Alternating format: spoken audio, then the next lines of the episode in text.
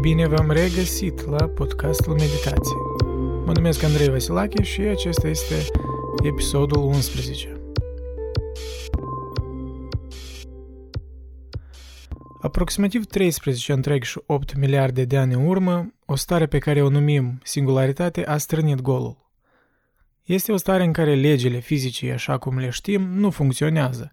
Stare care se presupune că a născut Universul. Odată cu aceasta am obținut spațiu și timp, energie și materie, toate dansând și ciocnindu-se, deoarece totul a început să se extindă.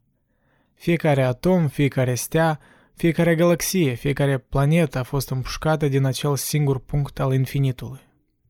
Aceste creații ale materiei obișnuite, care cuprind piete de praf ca planeta noastră Pământ, nu fac decât să reprezinte 0,3% din univers – Aproximativ 68 din acesta este ocupată de energie întunecată, o entitate necunoscută responsabilă de extinderea spațiului.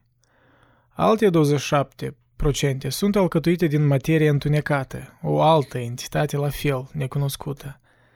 Restul 5% este ceea ce știm și studiem, inclusiv acel umil 0,3% din total. Chiar și atunci, în cadrul acestei fracțiuni minuscule, calea lactee trebuie să se confrunte cu aproximativ 200 de miliarde de galaxii, Soarele cu un septilion de stele, numărul cu 24 de 0, și casa noastră în miniatură, undeva în gama altor septilioane de planete. În drama cosmologică mai largă, nu numai că Pământul nu este actorul principal, dar ideea că are vreun rol semnificativ de jucat este absorbită și apoi micșorată din cauza cuantificării. Și totuși, iată-ne, în acest moment particular, ocupând două coordonate diferite ale spațiului. Momentan, eu sunt undeva, fac ceva și tu ești în altă parte, ascultând asta. În trecut, am scris asta pentru tine, un observator conștient. Pe mulți din voi nu vă cunosc și posibil că nici nu vă voi întâlni niciodată. Ai simțit și ai gândit lucruri în viața ta, la fel cum eu am simțit și am gândit lucruri în viața mea. Pe măsură ce prezentul se desfășoară, istoria ta bogată și complexă se ciocnește cu a mea pentru a genera o istorie cu totul nouă, prin urmare una inexistentă anterior. Prin magia tehnologiei, Există o legătură imensă care face posibil această interacțiune. O juxtapunere evidențiată de marele astronom Carl Sagan atunci când ne-a rugat să facem o pauză scurtă pentru o clipă pentru a privi imaginea următoare, imaginându-ne că suntem suspendați în golul cosmosului și privim la Pământ de la distanță. Citez. Uită-te din nou la acel punct. Acesta este aici. Asta este acasă. Aceia suntem noi. Pe el toți cei pe care îi iubești, toți cei pe care îi cunoști, toți despre care ai auzit vreodată, fiecare om care a fost vreodată, care și-a trăit viața, totalitatea bucuriei și suferinței noastre, mii de religii, ideologii și doctrine economice încrezătoare, fiecare vânător și hrănitor, fiecare erou și laș, fiecare creator și distrugător al civilizației. Fiecare rege și țăran, fiecare cuplu tânăr îndrăgostit, fiecare mamă și tată, copil de nădejde, inventator și explorator, fiecare învățător de morală, fiecare politician corupt, fiecare superstar, fiecare conducător suprem, fiecare sfânt și păcătos din istoria speciei noastre au trăit acolo. Pe o mulțime de praf, suspendată într-o rază de soare. Închid citatul. Este una din cele mai frumoase și adevărate rezumări. Însă, pe măsură ce farmecul ei se uzează, ce facem cu tensiunea? Cum împăcăm aceste contradicții aparente? Că suntem mari în colecția noastră de experiențe, dar mici în univers. Că la suprafață totul contează, dar pe cer foarte puțin din asta contează. Că poveștile pe care ne le spunem ni se par adevărate și semnificative în momentul de față, dar odată ce ne îndepărtăm de ele, ele se desprind. ce ar exista de care să ne agățăm atunci? Dacă ne întoarcem pe pământ pentru un moment, luând o privire de la înălțimea de 100 de mii de metri, urmărind ce se întâmplă, să spunem așa cum ar fi făcut un ipotetic marțian. Ar fi ușor de ajuns la o concluzie. Oamenii sunt diferiți de alte animale de pe planetă. Cu toții suntem un produs al evoluției, da. Încă avem instincte similare, sigur. Dar la nivelul conștiinței există ceva care ne deosebește. Ceva care ne permite să contestăm evoluția în sine.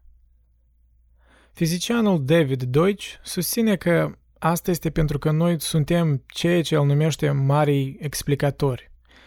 Putem crea cunoștințe în afara corpului nostru fizic, cum ar fi matematica, filosofia, literatura, și apoi construim colectiv pe ea pentru a învăța despre realitate într-un mod care ne permite să stăpânim tot mai multe probleme care apar în ecologia noastră.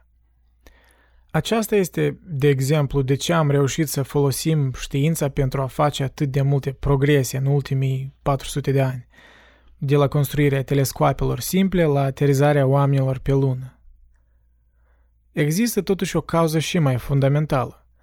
Oamenii sunt o specie mai complexă, mai în rețea, cu mai multe interconexiuni decât restul participanților în regatul animal – Experiența noastră conștientă unică ne-a înzestrat cu limbi care ne permit să creăm cultură.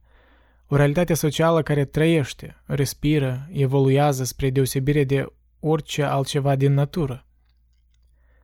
Creierele noastre individuale sunt noduri într-o rețea enormă de creiere care se sinergizează pentru a crea ceva mai mare decât elementele lor esențiale, permițându-ne într-adevăr să creăm cunoștințe așa cum sugerează Deutsch – dar și multe altele.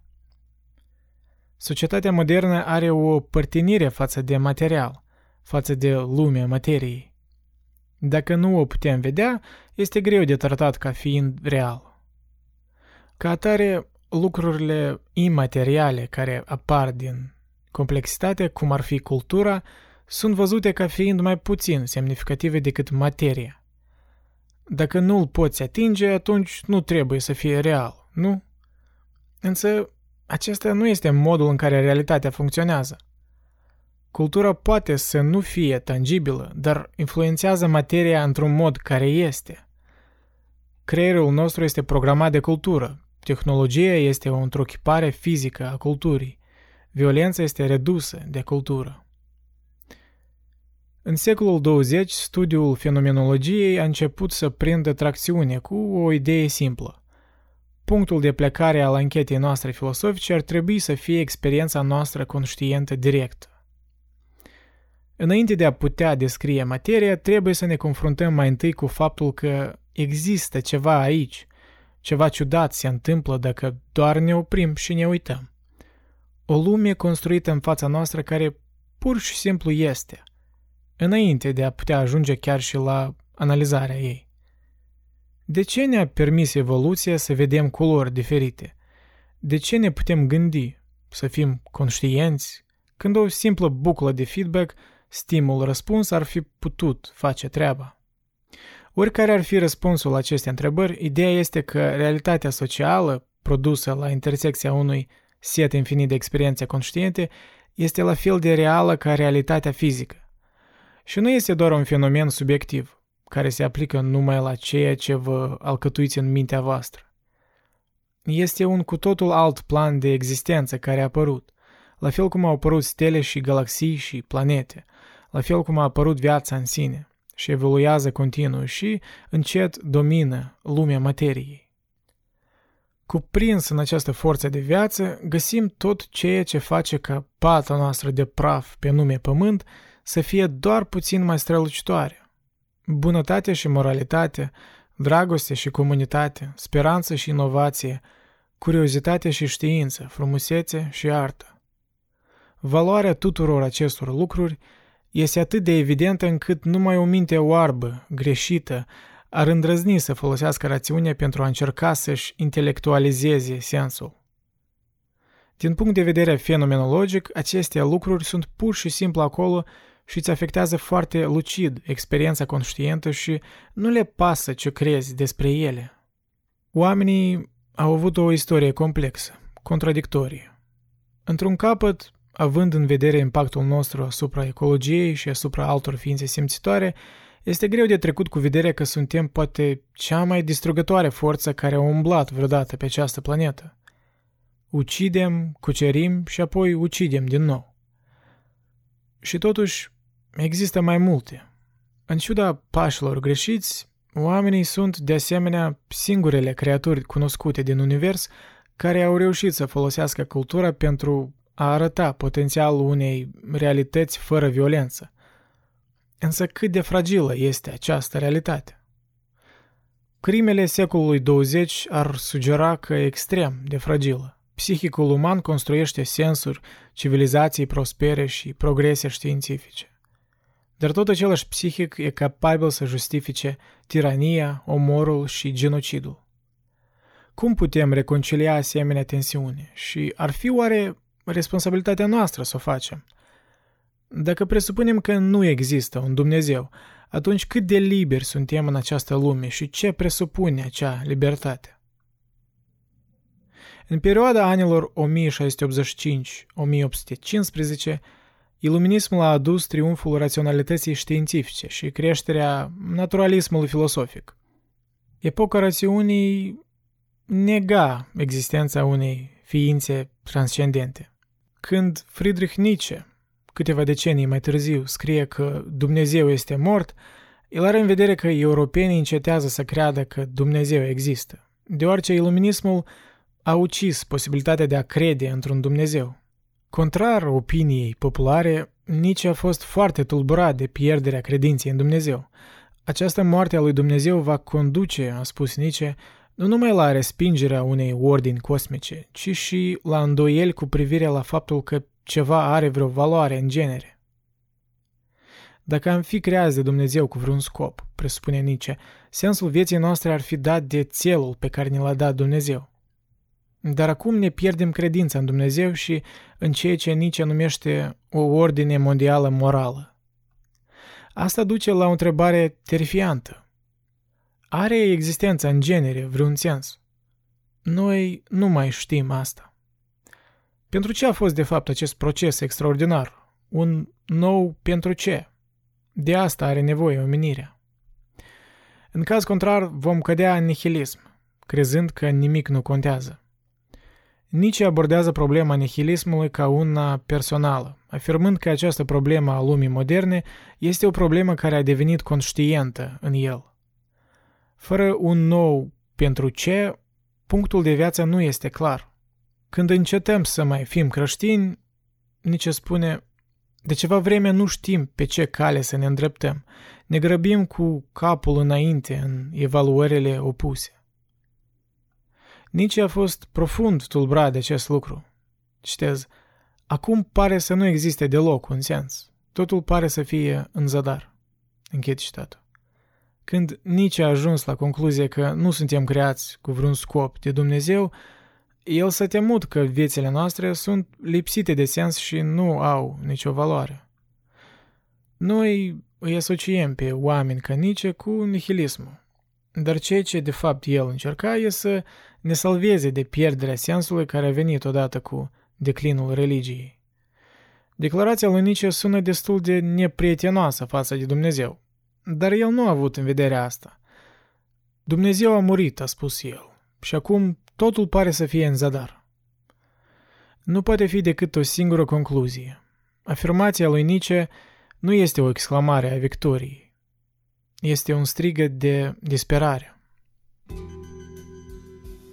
Astăzi eu voi concluziona în sfârșit curentul existențialist, pe care inițial voiam să-l încadrez în doar 3 episoade, dar vezi că totuși l-am întins pe 5 episoade, deoarece m-am străduit să discut despre toți filosofii importanți în această mișcare. Și s-a dovedit a fi mai complicat să încadrez decât am crezut inițial. Cu toate acestea, deși aș prefera să o faceți, nu e nevoie să ascultați episoadele precedente despre existențialism ca să înțelegeți acest episod. Deoarece azi eu voi sumariza acest curent și, în special, voi vorbi despre existențialism în punctul său culminant și cel mai important în contextul politic și social din Franța secolului 20. Îi voi introduce pe cei mai importanți gânditori asociați cu acest curent. Jean-Paul Sartre, Albert Camus, Simon de Beauvoir și, nu în ultimul rând, probabil cel mai vestit filosof român, Emil Cioran, care și el a trăit majoritatea vieții în Franța. În episoadele precedente vorbisem despre originea existențialismului întruchipat în scriitorul danez Soren Kierkegaard. Apoi am continuat cu tema morții lui Dumnezeu și i-am juxtapus pe Nietzsche și Dostoevski. Iar în episodul precedent am discutat despre conflictul între viață și artă și alienarea artistului cu Franz Kafka în prim plan, menționându-l puțin și pe Martin Heidegger. Episodul de astăzi se numește Ești condamnat să fii liber. La prima vedere, ar părea o frază abstractă și pretențioasă, nu? Este o leac, mai ales luând în considerație omul care a spus-o, francezul Jean-Paul Sartre, care pe lângă fraza asta mai are și altele la fel de optimiste și înviorătoare, ca iadul sunt alți oameni sau viața începe de cealaltă parte a disperării. Jean-Paul Sartre. J'ai évolué sur cette question, comme sur beaucoup d'autres, mais je pense qu'il y a un intellectuel classique Născut în 1905 în Paris, Sartre a fost una dintre figurile cheie ale filosofiei existențialismului și una dintre figurile de frunte în filosofia și marxismul francez din secolul 20. Opera sa a influențat de asemenea sociologia, teoria critică, teoria postcolonială și studiile literare și continuă să influențeze aceste discipline în prezent.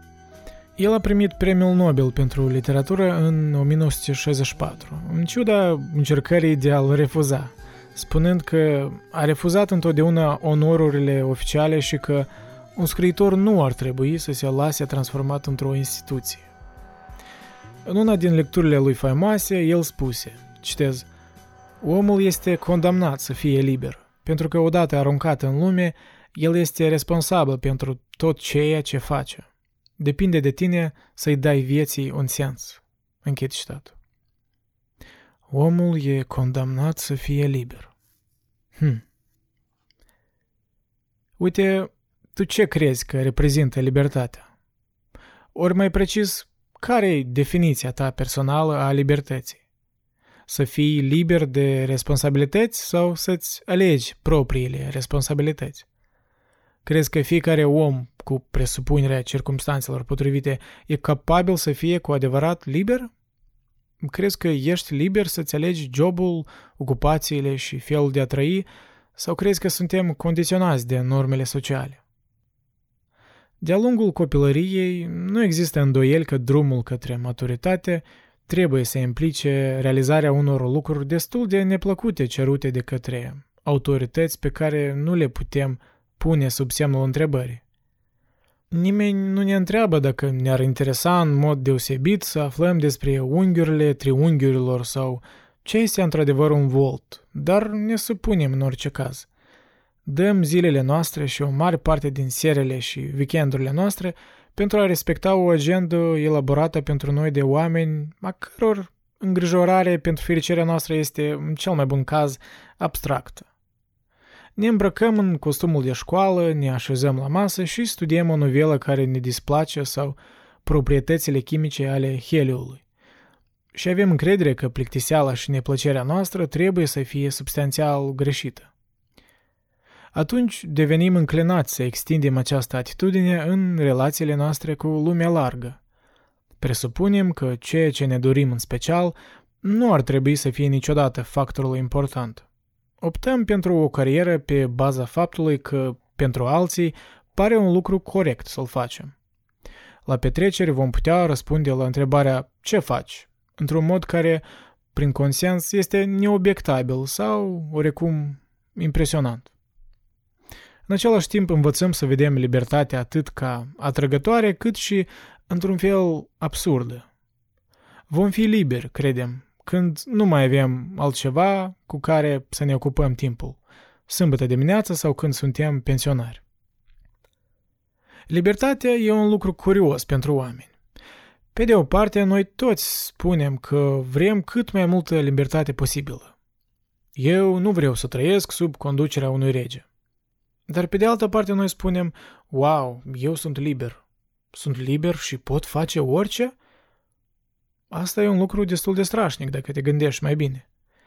Kierkegaard ar spune că majoritatea lumii sunt pierduți ori în infinit, ori în finit.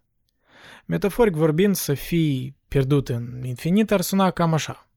Ha, sunt liber, pot face orice vreau. Ce o să fac cu viața mea? Ah, știi ce? Mai bine îmi pun cortul meu aici și mă gândesc în timp ce să fac. Nu vreau să fac decizii grăbite, o să discut cu alți oameni, o să mă gândesc ce voi face și voi medita asupra unor idei, dar până la urmă nu voi acționa în genere. Iar să fii pierdut în finit ar suna așa. O, oh, băieți, voi ați setat deja un cort? Ok, o să-mi setez cortul chiar lângă voi. O, oh, așa voi tăiți lemnele? Bine, voi face altfel. O, oh, așa se vânează? Bine, o să repet după voi. Ambele variante pentru Kierkegaard sunt niște încercări de a evita amețeala care vine de la libertatea adevărată, o stare de groază. Sartre descrie ceva similar. El spune că odată ce conștientizezi că ești la volan, că tu ești cel care trebuie să decidă sensul vieții tale, că nu ești limitat de această mică istorie despre cum stau lucrurile în care crede majoritatea lumii, această greață care vine odată ce înțelegi câte opțiuni ai la dispoziție e una foarte inconfortabilă. Și încercarea de a scăpa de această amețeală, de această greață, e una comună oamenilor. Această încercare Sartre o numea rea credință sau bad faith. O rea credință e atunci când acceptăm ceva ca adevărat, care de fapt nu e atât de convingător pentru noi, nu pentru că e un fapt care îl considerăm cel mai adevărat din lume, ci pentru că e convenabil și ușor de crezut. Sartre credea că un tip cel mai comun de rea credință, unul pe care îl vedea foarte des, e când oamenii își spun că au zero opțiuni despre cum să procedeze. Sartre vorbește despre un chelner ipotetic, care își urăște lucrul. El merge la același restaurant, zi de zi, urându-și lucrul nesimțindu-se împlinit. Când chelnerul vrea să-și schimbe jobul și își spune că are zero opțiuni și că e destinul lui să lucreze la acel restaurant, ce el de fapt face?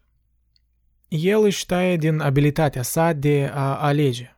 El pune o barieră care să-l convingă că el de fapt nu are o alegere în acest caz și că să fie nefericit la acest lucru e sentința lui. Imaginează-ți în ce fel de lume el trăiește. Imaginează-ți că el ar trăi sub un dictator tiranic care i-ar spune Tu o să fii chelner pentru restul vieții, de altfel o să-ți stai capul. Asta e într-un fel lumea în care acest chelner trăiește. Și Sartre ar spune că această lume e pe deplin autoimpusă. Când accepti această rea credință, tu te auto-înșeli tu de fapt îți spui că persoana care ești acum e unica persoană care putea fi pentru restul vieții. În acest proces al rău credințelor, devenim extrem de adepți în raționalizarea frustrărilor noastre. Ne spunem că nu avem nicio opțiune. Trebuie să rămânem la o slujbă pe care o urâm sau o căsătorie care s-a înrăutățit pentru că, spunem noi, avem nevoie de bani sau prietenii noștri ar fi dezamăgiți sau este genul de lucruri pe care toți ca noi trebuie să le facă. Devenim genii la elaborarea de scuze care fac ca nefericirea noastră să pară necesară și sănătoasă avem tendința de a visa la libertate, în termen de a nu fi nevoit să muncim sau de a putea decola în călătorii lungi. Dar dacă vom săpa în miezul acestui vis, libertatea înseamnă cu adevărat să nu mai fim prizonierii așteptărilor celorlalți. Putem destul de liber să muncim foarte mult sau să stăm acasă în timpul sărbătorilor. Factorul decisiv este disponibilitatea noastră de a dezamăgi de a-i supăra sau de a-i deconforma pe ceilalți în acest sens. Nu este nevoie să savurăm acest lucru. Este posibil ca prin natură să fim înclinați să avem relații bune cu cât mai mulți oameni. Dar putem trăi cu ideea că alegerile noastre centrale s-ar putea să nu se conecteze cu aprobarea generală. În cadrul petrecerii putem risca ca cineva să nu fie deloc impresionat de ceea ce facem sau să considere aranjamentele noastre de viață ca fiind neortodoxe sau părerile noastre ca fiind ciudate. Dar nu ne deranjează prea mult, pentru că am devenit liberi. Simțul nostru despre ceea ce este viața noastră nu mai este atât de confundat cu noțiunea de a răspunde așteptărilor celorlalți. A fi liber în cele din urmă e să fim dedicați în moduri care ar putea fi obositoare, să răspundem propriilor noastre așteptări.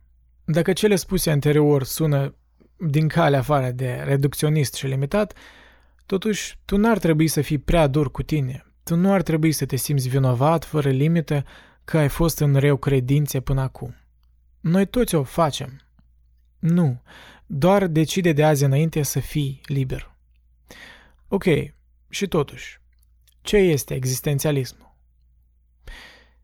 Existențialismul nu-i rațiune, nu-i suflet în sens religios și nici nu-i sentimentele umane.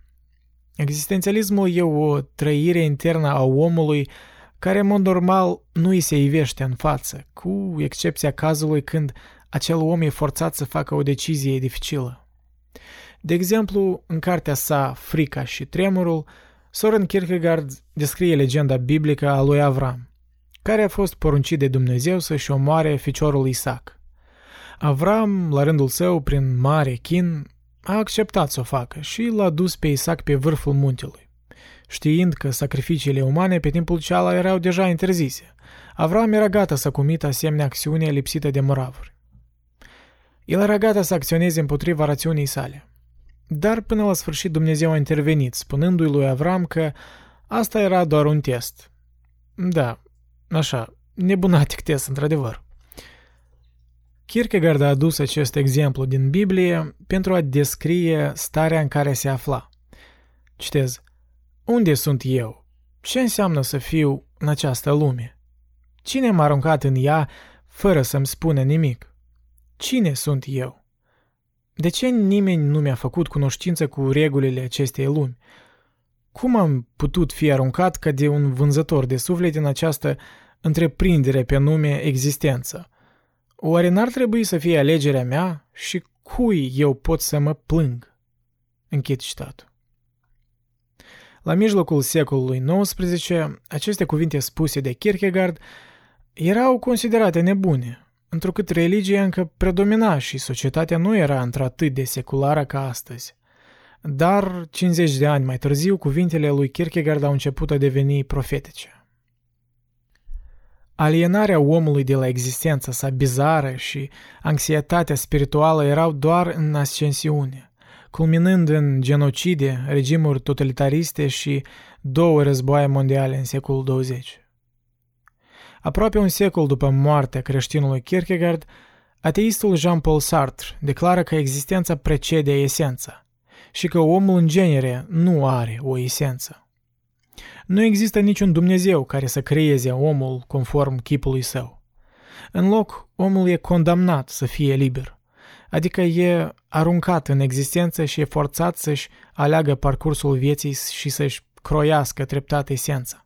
A doua jumătate a secolului XIX a fost caracterizată prin startul unor mișcări culturale și intelectuale care se răscoleau împotriva unui sistem atot cuprinzător al existenței ca religia, lumea idealistă a filosofului Hegel sau evoluționismul predeterminat al lui Darwin, descris prima oară în 1859. Ideea că lumea nu are un sens rațional e descrisă elocvent în novela lui Dostoevski, Însemnări din subterană. Principalul erou al acelei novele nu are niciun nume, ca și unii protagoniști din novelele lui Franz Kafka. Dostoevski era considerat ca un precursor al existențialismului din secolul 20 și din cauza că prin dezamăgirea sa de raționalismul uman, el descrie în novelele sale o imprevizibilitate absolută a lumii în care eroii săi se ciocnesc cu întâmplări aleatorii. Orice legătură între lucruri și evenimente poate fi distrusă în orice secundă. Un fapt bine cunoscut și de eroul Merceau din novela Stranierul, scrisă de Albert Camus. Ordinea și mai ales armonia sunt nu mai mult decât niște măști înșelătoare ale lumii, în special al lumii sociale. Iar omul speră să domesticească lumea prin intermediul unui clișeu rațional. Și uneori îi reușește să creeze iluzia domesticirii. Însă acea ordine poate fi distrusă în orice moment. Ești condamnat să fii liber. Jean-Paul Sartre spune că noi suntem condamnați să fim liberi. El vrea să ne facă să înțelegem cât de liberi de fapt suntem și că niciodată nu trebuie să luăm acest fapt de la sine. Da, lucrurile ca țara în care te naști, părinții tăi, genomul tău, sunt lucruri care nu le-ai ales, de aceea și Sartre spune că ești aruncat în existență. Heidegger la fel descrie acest fenomen ca thrownness sau Geworfenheit în germană. Evident că aici nu merge vorba de o alegere, respectiv și se menționează termenul de condamnare. Însă lucruri ca dieta noastră, prietenii, jobul, felul nostru de a fi, totul depinde de deciziile noastre și în același timp totul e imprevizibil, deoarece nu există o ordine impusă de un cosmos sau Dumnezeu, nu există un sens intrinsec în existența noastră. Existența precede esența, noi mai întâi existăm și apoi ne formăm pe parcursul vieții. Cine vom deveni depinde de noi. Responsabilitatea e doar a noastră. Tu nu ai ales să fii aruncat în existență. Și totuși, iată că ești aici, născut cu libertatea de a alege și, în același timp, fiind responsabil de totul ce faci în existența pe care n-ai ales-o să o ai. Ok, o posibilă întrebare pusă de tine ar putea fi. Deci, eu sunt liber să determin sensul conceptelor și ideilor cu care interacționez în lume. Dar dacă eu nu cred în Dumnezeu, atunci eu nu cred în ceva ce are un sens predeterminat în viața mea. Oare acest fapt n-ar lipsi viața de sens? Care-i scopul vieții, ori oricărui lucru pe care îl fac atunci? Nu m-ar trimite asta într-o spirală negativă în care concluzionez că nimic nu mai are importanță? Sartre ar spune, la fel cum te uiți la lume ca la un fenomen și îi aplici sensuri lucrurilor ca să le înțelegi, sensuri care nu sunt determinate de cosmos, dar care sunt utile pentru tine, nu numai că tu poți aplica sensuri asupra vieții tale, dar e chiar obligația ta să alegi sensul vieții tale. Sartre ar spune că oamenii care cred într-un Dumnezeu care i-a prescris un sens în lume – pur și simplu au ales acel sens la fel cum și tu l-ai ales arbitrar pe al tău. Iarăși, pentru Sartre, existența precede esența. Odată ce existăm, e lucrul nostru să ne descoperim esența. Grecul antic Platon, din contra, spunea că esența precede existența. El era un esențialist, iar Sartre e un existențialist, deoarece crede că existența precede esența.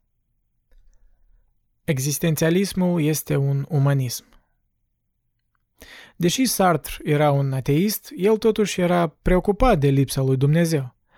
Abandonul pe care oamenii îl simt odată ce înțeleg că trăiesc într-un univers fără Dumnezeu e uneori insuportabil și îi duc pe unii oameni la disperare și nihilism mai vorbind de numeroase dileme etice. Sartre a descris aceste dileme într-o lectură din 1946. Existențialismul este un umanism. Iată o parte din ea. Citez.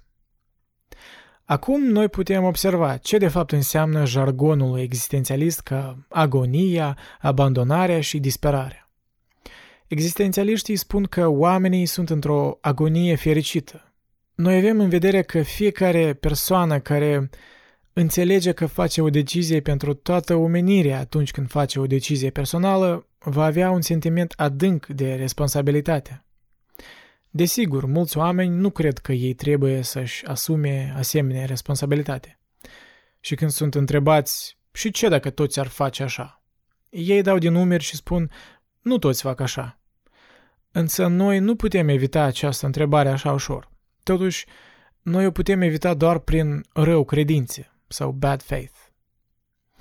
Când, de exemplu, un sergent comandă un atac și trimite un număr de oameni să moară, el alege și alege singur.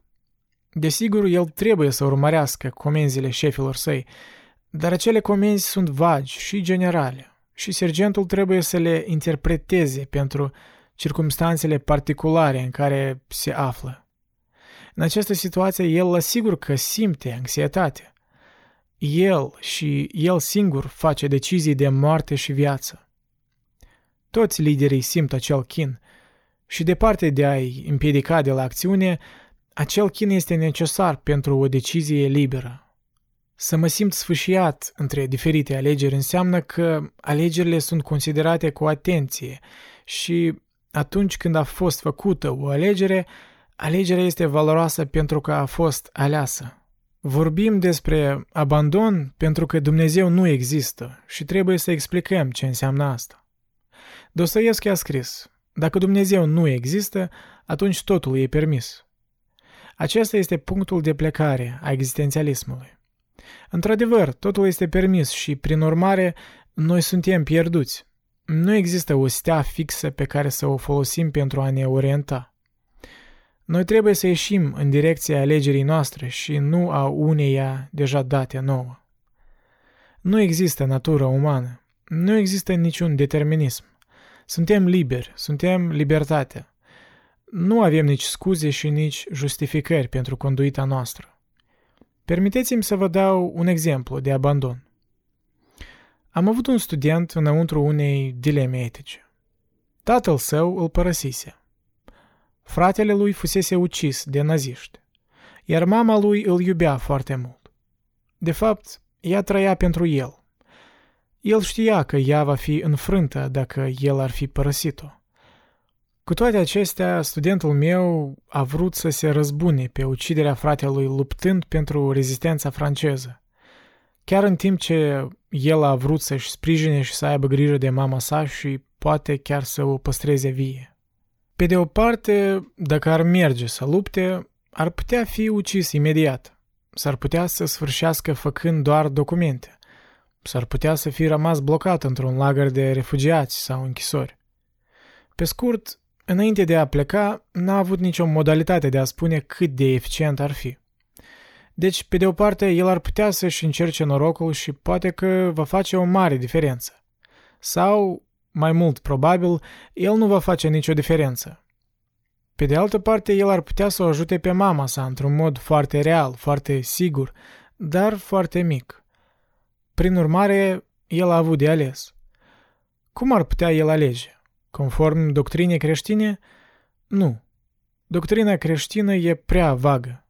Ea spune, alege cea mai grea cale, iubește-ți vecinul, fă sacrificii. Dar cum ar ajuta aceste reguli? Care cale e cea mai grea? Pe cine ar trebui el să iubească? Pe mama sau pe compatrioții săi? Ce ar trebui el să sacrifice? Demnitatea sau familia? Ar putea folosi un sistem etic pentru a alege? Nu. Kant spune, niciodată să nu-i tratezi pe alții ca mijloace, ci doar ca sfârșituri în sine. Asta n-are niciun folos. Orice n-ar alege, el sfârșește cu aceea că tratează pe cineva ca un mijloc. Asta e problema valorilor. Valorile sunt vagi. Ele sunt prea imprecise pentru a ne ajuta cu cazuri concrete. Și deci unii ne-ar putea spune că e cazul să ne urmărim instinctele. Și asta e ceea ce studentul meu a spus. El a spus că va urmări ce îi spune inima. Dacă o iubea destul pe mama, ar rămâne cu ea. Altfel, el va pleca. Însă cum el ar putea determina cât de mult o iubea pe mama? El poate determina asta doar prin faptul de a rămâne cu ea. E foarte ușor pentru mine să spun dacă câștig la loterie, voi plăti ipotecile tuturor prietenilor. Dar până eu nu câștig loteria, eu pur și simplu nu am asta în vedere. Eu îmi fac sentimentele semnificative prin a acționa asupra lor. Dar eu de asemenea îmi fac acțiunile semnificative bazându-mă pe sentimente.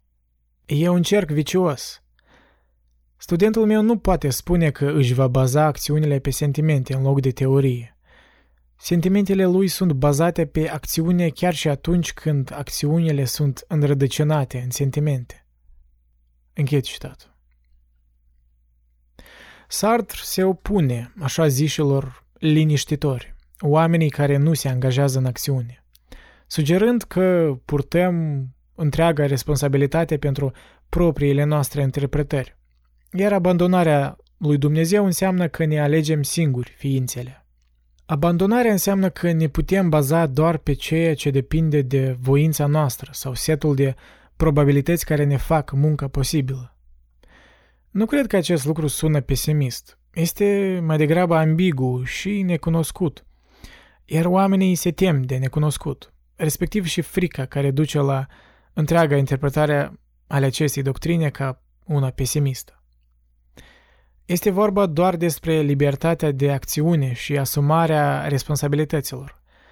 Întrucât el menționează, citez, nu există realitate decât în acțiune. Omul nu este altceva decât proiectul său. Închid citatul. Sartre numește această atitudine duritate optimistă, care, sincer să vă spun, nu este un termen foarte bun, deoarece majoritatea oamenilor îl interpretează greșit. El dă exemplul unui laș. Un laș descris de un existențialist este responsabil pentru lașitatea sa, nu din cauza disfuncțiilor fizice, ci din cauza acțiunilor sale. Nu se naște un laș sau un erou. El nu este nimic la început. Apoi, prin acțiunile sale, poate deveni oricare dintre ei și se poate schimba înainte și înapoi. Pentru că, pentru a rămâne un erou, el trebuie să se angajeze, sau altfel încetează să mai fie erou. Citez. Ceea ce contează este angajamentul total și acesta nu este un caz special. O anumită acțiune. Te angajezi pe deplin. Închid citatul.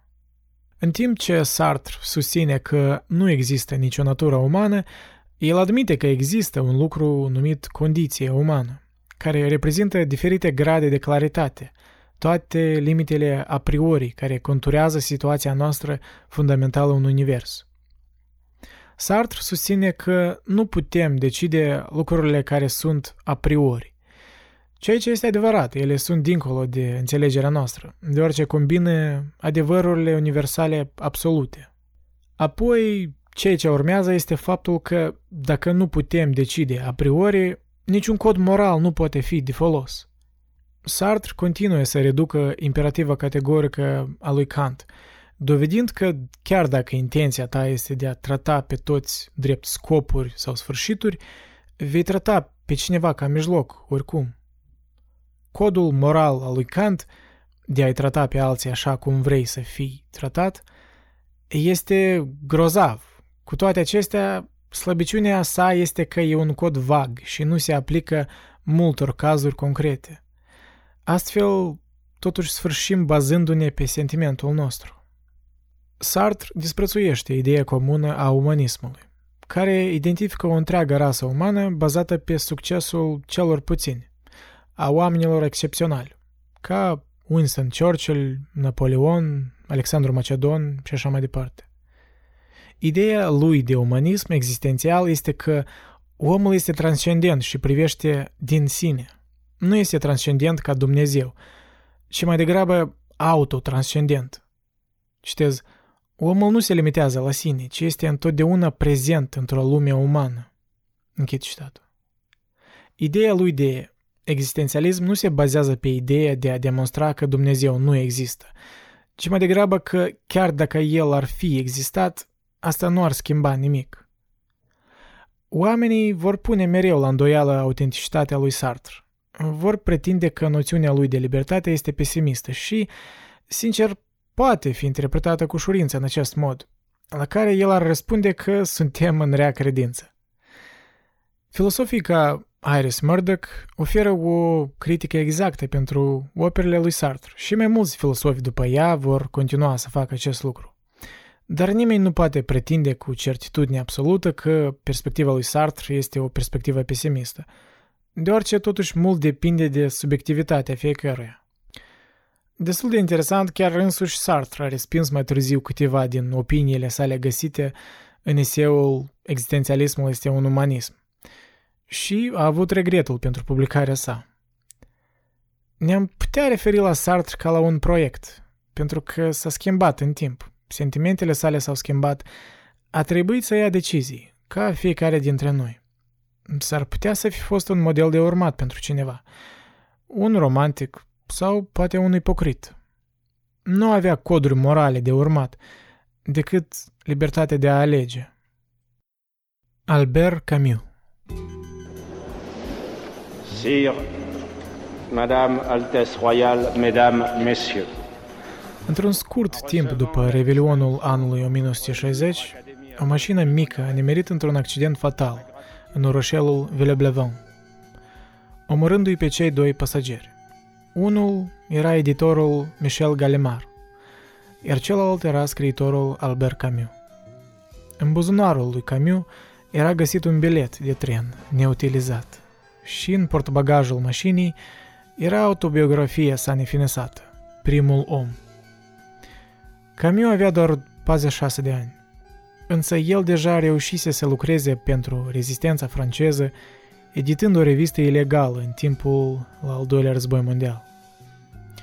S-a împrietenit și s-a certat cu Jean-Paul Sartre, a scris o serie de cărți laudate și a câștigat premiul Nobel în literatură în 1957. Și deși el e mort de mai mult de jumătate de secol, ideile lui despre absurditatea vieții și bogăția scrisului său supraviețuiesc până în prezent. Camus s-a născut în Algeria în 1913 și în tinerețe era pe drum să devină un fotbalist profesionist. El jucase portar pentru echipa junioră Racing Universitar de Alger la sfârșitul anilor 20. Simțul spiritului de echipă, al fraternității și al scopului comun au apelat enorm la Camus. În rapoartele meciului, el a fost adesea lăudat pentru că a jucat cu pasiune și curaj. Însă orice ambiții de fotbal au dispărut când a contractat tuberculoză la vârsta de 17 ani. Pierderea fotbalului totuși a fost câștigul filosofiei. Camus a atras paralele între fotbal, existența umană, moralitate și identitate personală. Pentru el, moralitatea simplistă a fotbalului a contrazis moralitatea complicată impusă de autorități precum statul și biserica. Camus, de asemenea, era pasionat de teatru și participa activ în scena franceză, scriind și piese de teatru pe parcursul carierei sale, una din ele fiind adaptarea novelei Demonii, scrisă de Fyodor Dostoevski. Ambele, teatrul și fotbalul, sunt activități determinate de reguli, la care oamenii se subscriu cu scopul de a lucra împreună. Acest fapt îi era foarte aproape lui Camus.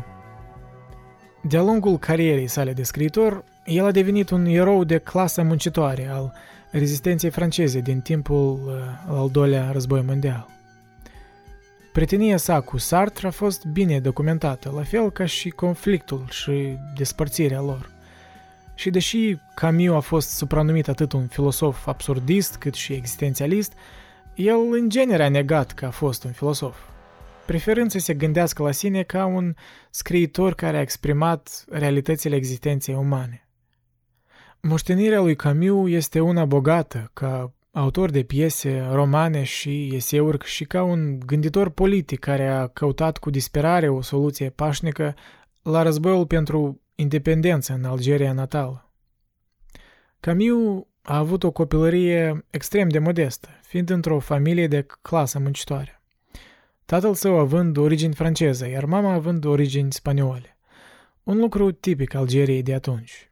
Și cred că cel mai marcant eveniment din copilăria lui Camus era dispariția tatălui său, care a fost omorât în primul război mondial, fapt care l-a forțat pe el cu mama sa să se mute la bunică.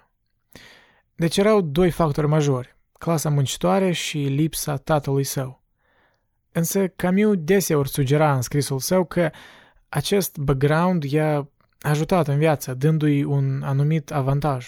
El sumarizase că copilăria lui a fost plină de sărăcie și lumină.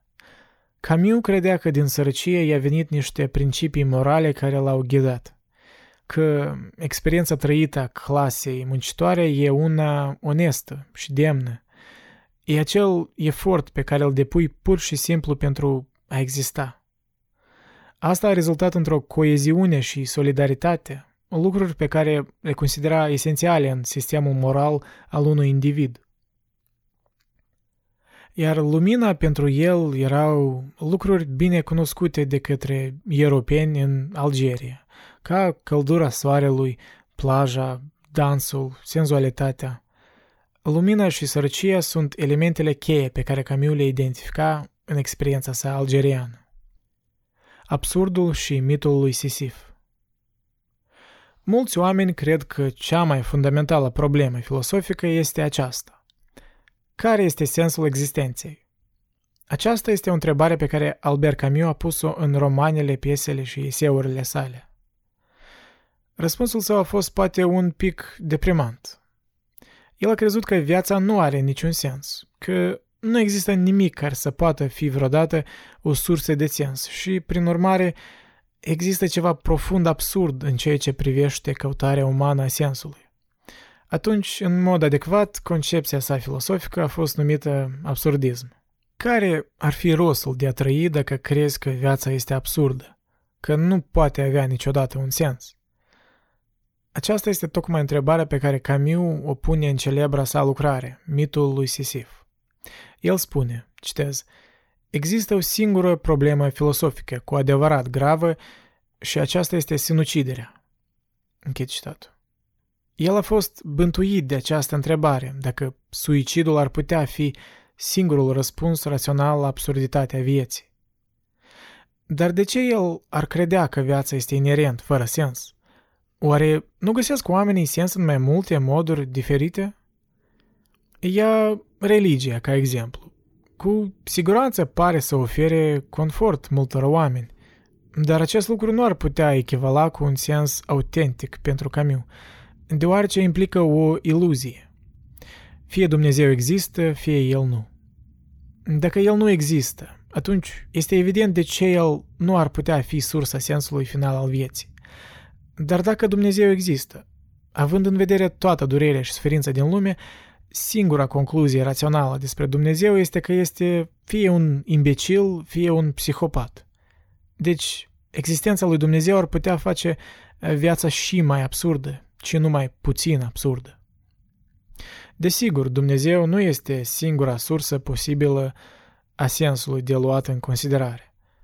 Gândiți-vă la relațiile noastre cu ceilalți oameni, familia noastră, prietenii, comunitățile noastre, Iubim și avem grijă de ceilalți în această lume crudă și poate de aceea continuăm să trăim. Asta dă sens existenței. Problema aici este că toți cei pe care îi știm și îi iubim vor muri într-o zi, iar unii dintre ei vor suferi enorm înainte de a se întâmpla acest lucru. Cum ar fi asta altceva decât un absurd? Înainte ca tu să devii prea deprimat, să ne gândim la câteva soluții posibile ale problemei. Să presupunem, conform lui Camus, că căutarea sensului e o ocupație absurdă. Să presupunem că orice rută pe care încercăm să găsim sens în lume va fi pentru nimic. Toate încercările sunt în zadar. Cum putem evita concluzia că suicidul este răspunsul? Să luăm în considerare abordarea lui Nietzsche. La fel ca Camus, el crede că viața este lipsită de sens intrinsec. Dar a crezut că îi putem da un fel de sens prin îmbrățișarea iluziei. Asta trebuie să învățăm de la artiști, potrivit lui Nietzsche. Ei creează întotdeauna noi invenții și artificii care dau lucrurilor aspectul de a fi frumoase, chiar și atunci când nu sunt așa. Prin aplicarea acestui lucru la propriile noastre vieți, putem deveni poeții vieții noastre. Ar putea fi aceasta o posibilă soluție? Soluția la care ajunge Camus este diferită de cea a lui Nietzsche și este poate o abordare mai cinstită. Eroul absurd nu se refugiază în iluziile de artă sau religie. Cu toate acestea, el nici nu disperă în fața absurdului. În schimb, el îmbrățișează deschis absurditatea condiției sale. Sisif, eroul mitologiei grecești, condamnat pentru toată veșnicia să împingă un bolovan într-un munte doar pentru a-l face să se răstogolească din nou și din nou în jos, recunoaște pe deplin futilitatea și inutilitatea sarcinii sale. Dar el împinge de bunăvoie bolovanul pe munte de fiecare dată când se răstogolește în jos. Te putea întreba cum contează asta. Iată ce eu cred că Camus a avut în vedere.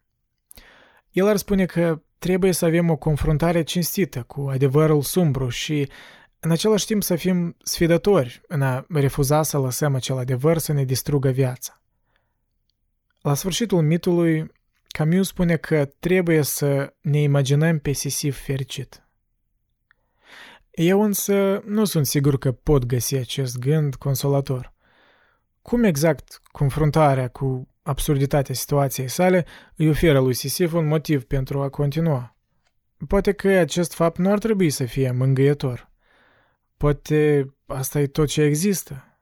Poate că Sisif trebuie să se forțeze pe sine însuși să continue, căci altfel bolovanul îl va omorâ. Sartre versus Camus Considérer que l'intellectuel classique, c'est celui Eh bien, en 1869, un meurtre fait beaucoup de bruit en Russie. Un ex- Camus și Sartre erau o pereche ciudată. Albert Camus era un algerian francez născut în sărăcie, care fermeca fără efort cu trăsăturile lui atractive. Jean-Paul Sartre, din vârful societății franceze, nu a fost niciodată confundat cu un bărbat chipeș. S-au întâlnit la Paris în timpul ocupației naziste și au devenit mai aproape după cel de-al doilea război mondial. În acele zile când luminile orașului se aprindeau încet înapoi, Camus era cel mai apropiat prieten al lui Sartre. Cum te-am iubit atunci, a scris Sartre mai târziu. Ei erau icoanele strălucitoare ale epocii. Ziarele au raportat despre mișcările lor zilnice. Sartre se retrăgea cu Simon de Beauvoir și alți intelectuali la cafeneaua Le Demagot din regiunea Saint-Germain-de-Prés. Camus călătorea prin Paris. În timp ce orașul începea să se reconstruiască, Sartre și Camus au dat glas la dispoziția zilei. Europa fusese distrusă, dar cenușa lăsată de război a creat spațiul pentru a-și imagina o nouă lume. Cititorii s-au uitat spre Sartre și Camus pentru a articula cum ar putea arăta acea lume nouă. Am fost, și a amintit colega filosofă Simon de Beauvoir, pentru a oferi epocii războiului ideologia ei. Acea ideologie a venit sub forma existențialismului. Sartre, Camus și însuțitorii lor intelectuali au respins religia, au pus în scenă piese de teatru noi și neobișnuite, au provocat cititorii să trăiască autentic și au scris despre absurdul lumii, o lume fără scop și fără valoare. Există doar pietre, carne, stele și acele adevăruri pe care mâna le poate atinge, a scris Camus. Trebuie să alegem să trăim în această lume și să ne proiectăm propriile semnificații și valori asupra acesteia pentru a-i da sens. Acest lucru înseamnă că oamenii sunt liberi și împovărați de acest fapt, deoarece cu libertatea există o responsabilitate teribilă, chiar debilitantă de a trăi și de a acționa autentic. Dacă ideea de libertate e legat pe Camus și Sartre filosofic, atunci lupta pentru justiție i-a unit politic, cel puțin pentru o perioadă. S-au angajat să se confrunte și să vindece nedreptatea și, în ochii lor, niciun grup de oameni nu a fost mai nedreptățit decât muncitorii, proletariatul. Camus și Sartre s-au gândit la proletariat ca la sclavi ai muncii lor și sfidați de umanitatea lor. Pentru a elibera acel proletariat, trebuie create noi sisteme politice. Însă, spre deosebire de Jean-Paul Sartre, cu care avea o prietenie strânsă la început, participând împreună în mișcarea comunistă din Franța, Camus era mai principial în ceea ce ține de libertatea umană. În octombrie din anul 1951, Camus a publicat lucrarea sa Rebelul. În ea, el a dat glas unei filosofii a revoltei. Acesta nu a fost un sistem filosofic în sine, ci o adunătură de idei filosofice și politice. Fiecare om este liber, dar libertatea în sine este relativă. Trebuie să includă limite, moderare, risc calculat. Absolutele sunt antiumane. Mai ales, Camus a condamnat violența revoluționară. Violența ar putea fi folosită în circumstanțe extreme. El a susținut efortul de război al Franței, până la urmă, dar utilizarea violenței revoluționare pentru a ghida istoria în direcția dorită este utopică, absolutistă și o trădare a propriului sine. Libertatea absolută este dreptul celor mai puternici de a domina, a scris Camus, în timp ce dreptatea absolută se realizează prin suprimarea oricărei contradicții, deci distruge libertatea. Conflictul dintre dreptate și libertate a necesitat reechilibrarea constantă, moderația politică, o acceptare și celebrare a ceea ce limitează cel mai mult, umanitatea noastră. Pentru a trăi și a-i lăsa pe alții să trăiască, a spus el, pentru a crea ceea ce suntem. Sartre a citit Rebelul cu dezgust. În ceea ce îl privea, a fost posibil să se realizeze dreptatea și libertatea perfectă. Asta a descris realizarea comunismului. Sub capitalism și în sărăcie, lucrătorii nu puteau fi liberi, credea Sartre. Opțiunile lor erau inconsumabile și inumane. Să lucrezi la o slujbă fără milă și înstrăinată, sau să mori. Însă, prin înlăturarea opresorilor și întoarcerea, în general, a autonomiei lucrătorilor, comunismul permite fiecărui individ să trăiască fără dorințe materiale și, prin urmare, să aleagă cât de bine își poate da seama. Acest lucru îi face liber și prin această egalitate neîntreruptă este și corect, spune Sartre. Problema este că pentru Sartre și mulți alții din stânga, comunismul a necesitat violența revoluționară pentru a obține scopul lor, deoarece ordinea existentă trebuie distrusă. Nu toți stângacii, bineînțeles, au susținut o astfel de violență. Această împărțire între stânga radicală și stânga moderată în linii mari între comuniști și socialiști, nu era nimic nou. Cu toate acestea, în anii 30 și 40 au văzut stânga unită temporar împotriva fascismului. Odată cu distrugerea fascismului s-a întors ruptura între stângacii dornici de a împiedica violența și moderații care au condamnat-o. Această scindare a fost făcută cu atât mai dramatică prin dispariția practică a dreptului și ascendența Uniunii Sovietice, care a împuternicit stângacii radicali în întreaga Europa, dar a ridicat întrebări neliniștitoare pentru comuniști, odată ce ororile gulagurilor, terorile și procesele inscenate de judecată au ieșit la iveală. Întrebarea pentru fiecare stângaci politic a ierii postbelice a fost simplă. De ce parte ești tu? Odată cu publicarea cărții Rebelul, Camus a fost pentru un socialism pașnic, care nu va recurge la violența revoluționară. El a fost îngrozit de poveștile ieșite din URSS. Nu era o țară a comuniștilor mână în mână care trăiau liber, ci o țară fără nicio libertate.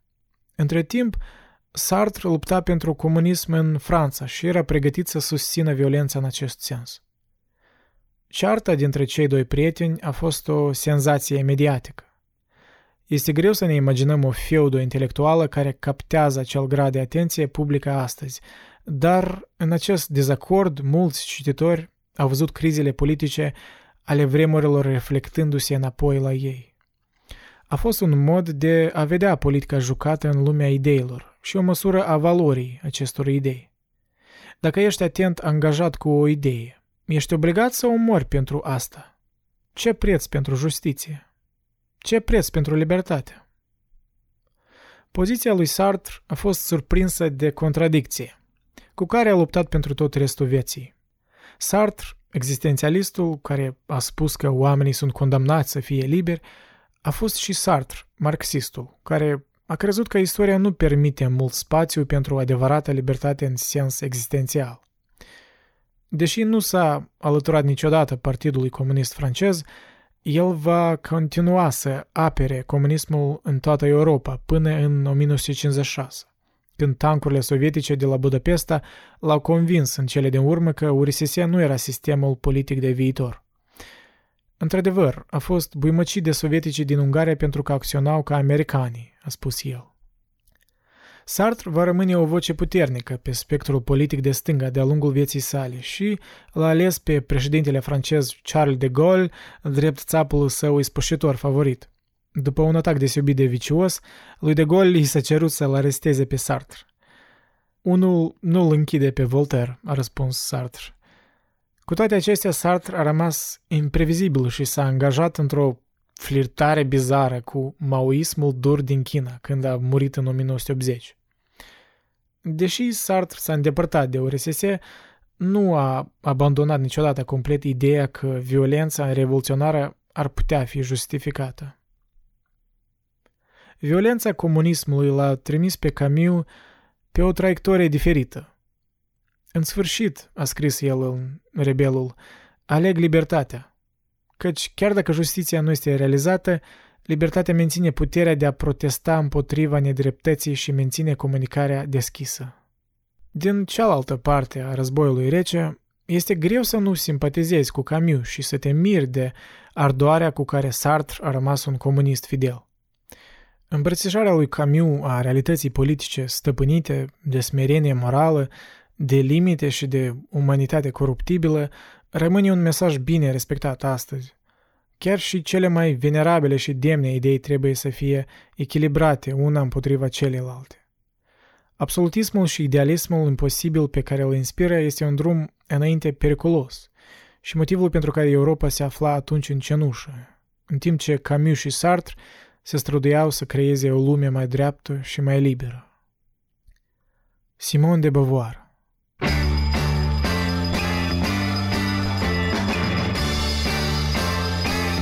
bah, L'homme lui-même.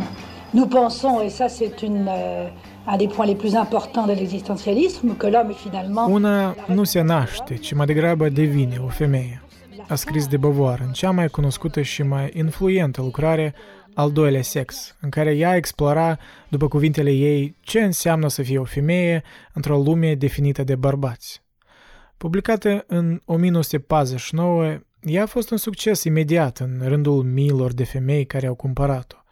Mulți critici, în special bărbații, au considerat că bărbații din al doilea sex au fost descriși destul de prost și reductivist. Beauvoir s-a născut în 1908 într-o familie burgheză de statut înalt și a fost probabil norocul ei că tatăl său și-a pierdut banii când ea era o fată. Fără zestre, ea și-a continuat educația la Paris pentru a obține locul de muncă și, într-un examen cheie care să-i permită să predea filosofie, a ocupat locul 2, doar după Jean-Paul Sartre, care relua examenul a doua oară. Au devenit îndrăgostiți și, pentru restul vieții lor, au fost împreună, deși ce drept într-o așa numită relație deschisă, care era destul de scandaloasă la rândul său.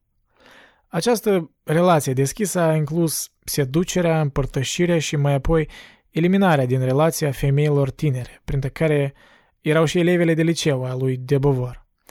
Acest fapt este în contradicție cu filosofia și ficțiunea feministă eliberatoare și cu analiza ei minuțioasă a modului în care femeile sunt privite și obiectificate, restrânse la a fi o cealaltă.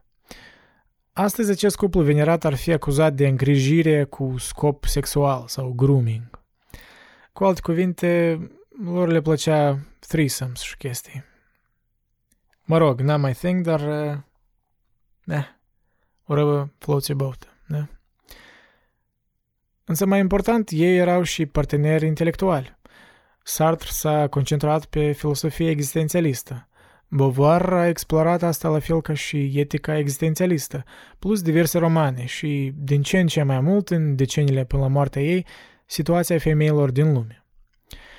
Deși, să vă spun cinstit, eu personal nu suport feminismul contemporan din lumea occidentală, deoarece la moment o văd ca o mișcare prea radicală, unidimensională și care distruge coeziunea între sexe.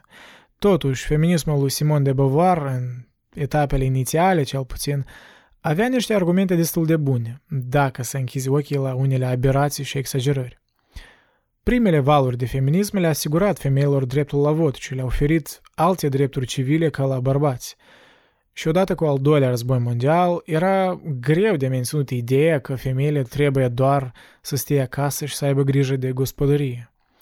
Ca rezultat, treptat apăreau semne de un al doilea val al feminismului, în fruntea căruia stătea Simon de Beauvoir. Era totuși un război mondial, când bărbații mureau pe câmpul de luptă, iar femeile erau nevoite să iese din casă și să lucreze din greu în fabrici de armamente care să aprovizioneze acel război. Un lucru istoric bărbătesc. În așa momente era ridicol să sugerez că femeile nu trebuie să studieze ca ulterior să participe în câmpul de muncă. Cartea Al doilea sex e una foarte influentă în literatura feministă și probabil unica carte cu câteva argumente filosofice solide în contextul mișcării feministe. Restul lucrărilor, în special cele contemporane, sunt în cel mai bun caz niște teorii exagerate, pline de polemici, care neagă selectiv unele diferențe biologice între sexe. Al doilea sex. O critică. Și totuși, aș vrea să critic o parte din lucrarea ei, în special viziunea ei bizară despre maternitate. De Bovar spuse, citez, Cu câțiva ani în urmă, o prietenă de-a mea mi-a vorbit despre dorința ei de a avea un copil. Se simțea, aflându-se la începutul anilor 30, că ar trebui să-l nască, dar nu ar fi considerat să fie însărcinată în timp ce era încă la universitate. Când am întrebat-o de ce, ea a răspuns că sarcina te-a făcut într-un astfel de corp, iar în mediul universității ea se va simți ca un corp printre minți. Închid citatul. Teama ei încapsulează o serie de presupuneri. O mamă este un corp. Un corp nu gândește. Intelectualii, studenții, profesori, scriitori gândesc. Mamele nu gândesc. O femeie, ca studentă, universitară sau profesoară, scrie, vorbește, produce, gândește din poziția unei fiice, adică din poziția unui corp de sex feminin încă suficient de neîmpiedicat pentru a gândi. Sarcina sau maternitatea, pe lângă faptul că este o poziție tradițională în contradicție cu intelectul, de exemplu consideră vechea avertizare, copilul sau cartea, reprezintă de asemenea pierderea controlului și un disconfort rezultat cu corpul, numit somatofobie. Marian Hirsch, în cartea The Mother-Daughter Plot, izolează atât lipsa de control cât și somatofobia, ca două domenii de evitare și disconfort cu maternă, adesea evidente în retorica feministă.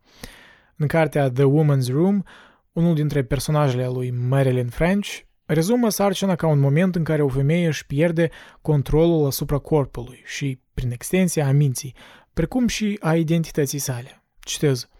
Sarcina este o așteptare îndelungată în care înveți ce înseamnă să pierzi controlul asupra vieții tale. Nu există pauze de cafea, nu există zile libere în care să-ți recâștigi forma normală și sinele și să te poți întoarce la munca ta. Nu-ți poți dori nici măcar o oră fără lucrul care te umflă, întinzându-ți stomacul până când pielea se simte de parcă va exploda, lovindu-te din interior până când vei fi negru și albastru. Nici nu poți să lovești înapoi fără să te faci rău. Starea și tu sunteți identici. Nu mai sunteți o persoană, ci o sarcină. Închid citatul. Odată cu sarcina, nu mai ești o persoană. Nu mai ești tu. În mod logic, apare următoarea întrebare. Vei fi tu tot tu când vei deveni mamă? Pentru Simon de Beauvoir, răspunsul ar fi nu. Sarcina și maternitatea jefuiesc o femeie din identitatea și intelectul ei. În repetate rânduri, în interviurile și în cărțile sale, Beauvoir se referă la mame ca sclave reduse la corpuri și tăiate din urmăriri intelectuale. Descrierea lui Beauvoir despre sarcină din influenta ei carte Al doilea sex seamănă foarte mult cu descrierea citată mai sus din The Woman's Room. În timp ce personajul din carte sublinează cât de mult sarcina depășește identitatea unei femei, Beauvoir merge și mai departe și înfățișează sarcina mai mult ca o boală care în cele din urmă anihilează o femeie. Citez. Fătul este o îmbogățire și o vătămare. Fătul este o parte a corpului ei și este un parazit care se hrănește cu el. Ea o posedă și ea este posedată de ea. Reprezintă viitorul și, purtându-l, se simte vastă ca lumea. Dar această opulență o anihilează. Ea simte că ea însăși nu mai este nimic. Închid citatul. În această teoretizare, o femeie nu numai că își pierde fosta identitate în procesul de sarcină, dar își pierde mințele, după cum ilustrează de Bovar atunci când descrie femeia însărcinată în termeni mai puțin umani. Citez. Dar în viitoarea mamă, antiteza materiei și a obiectului încetează să existe. Ea și copilul cu care este umflată alcătuiesc împreună o pereche echivocă, coplicită de viață. Născută de natură, femeia însărcinată este plantă și animală, o grămadă de coloizi, un incubator, un ou, sperie copiii mândre de trupurile lor tinere și drepte și îi face pe tinere să se dezlănțuie disprețuitor pentru că este o ființă umană, un individ conștient și liber, care a devenit instrumentul pasiv al vieții. Înghid citatul. Perspectiva lui de Beauvoir din citatul de mai sus atrage totuși comentarii. Cu toate că cartea al doilea sex este prezentată ca o critică obiectivă, nu există nicio încercare de obiectivitate aici. În ceea ce este mai degrabă o tiradă emoțională, Beauvoir se concentrează fără încetare pe corpul femeii însărcinate, echivalându-l cu un animal sau cu un stoc de coluizi, și apoi, mai degrabă gratuit, afirmă că o femeie însărcinată sperie copiii și face pe aceștia să chicotească disprețuitor. Descrierile lui de Beauvoir despre sarcină ilustrează atitudinile sale cu privire la corpul însărcinat și dezintegrarea rezultantă a minții și identității pe care o vede odată cu maternitatea. Orice lucru inovator pe care de Beauvoir îl îndeplinește în al doilea sex trebuie să fie echilibrat împotriva privilegiului minții asupra corpului pe care îl are, precum și a neplăcerii sale evidente pentru procesele corporale ale femeilor și în special sarcină. De Beauvoir se identifică din ce în ce mai mult cu viața minții pe care o asociază cu sfera masculină, extirpând simultan tot ceea ce o leagă de corpul său feminin. Deși de Beauvoir sublinează multe dintre inegalitățile femeilor în al doilea sex și susține că femeile au fost adesea privite ca sexul mai mic sau altul, în mod ironic este un sex pe care Beauvoir pare să-l respingă și ea. Libertatea și etica ambiguității Sartre a scris despre o etică a autenticității, dar niciodată nu a construit această idee într-un sistem etic care ar putea explica o bună conduită. Sartre credea că sinceritatea este opusul rău credinței, dar sinceritatea nu este nici intrinsec virtuoasă și nici nu ține cont de ce intrăm în rău credință în primul rând. Lui Sartre nu i-a reușit să dea socoteală virtuții. Dar partenerul lui său de viață, Simon de Beauvoir, i-a reușit.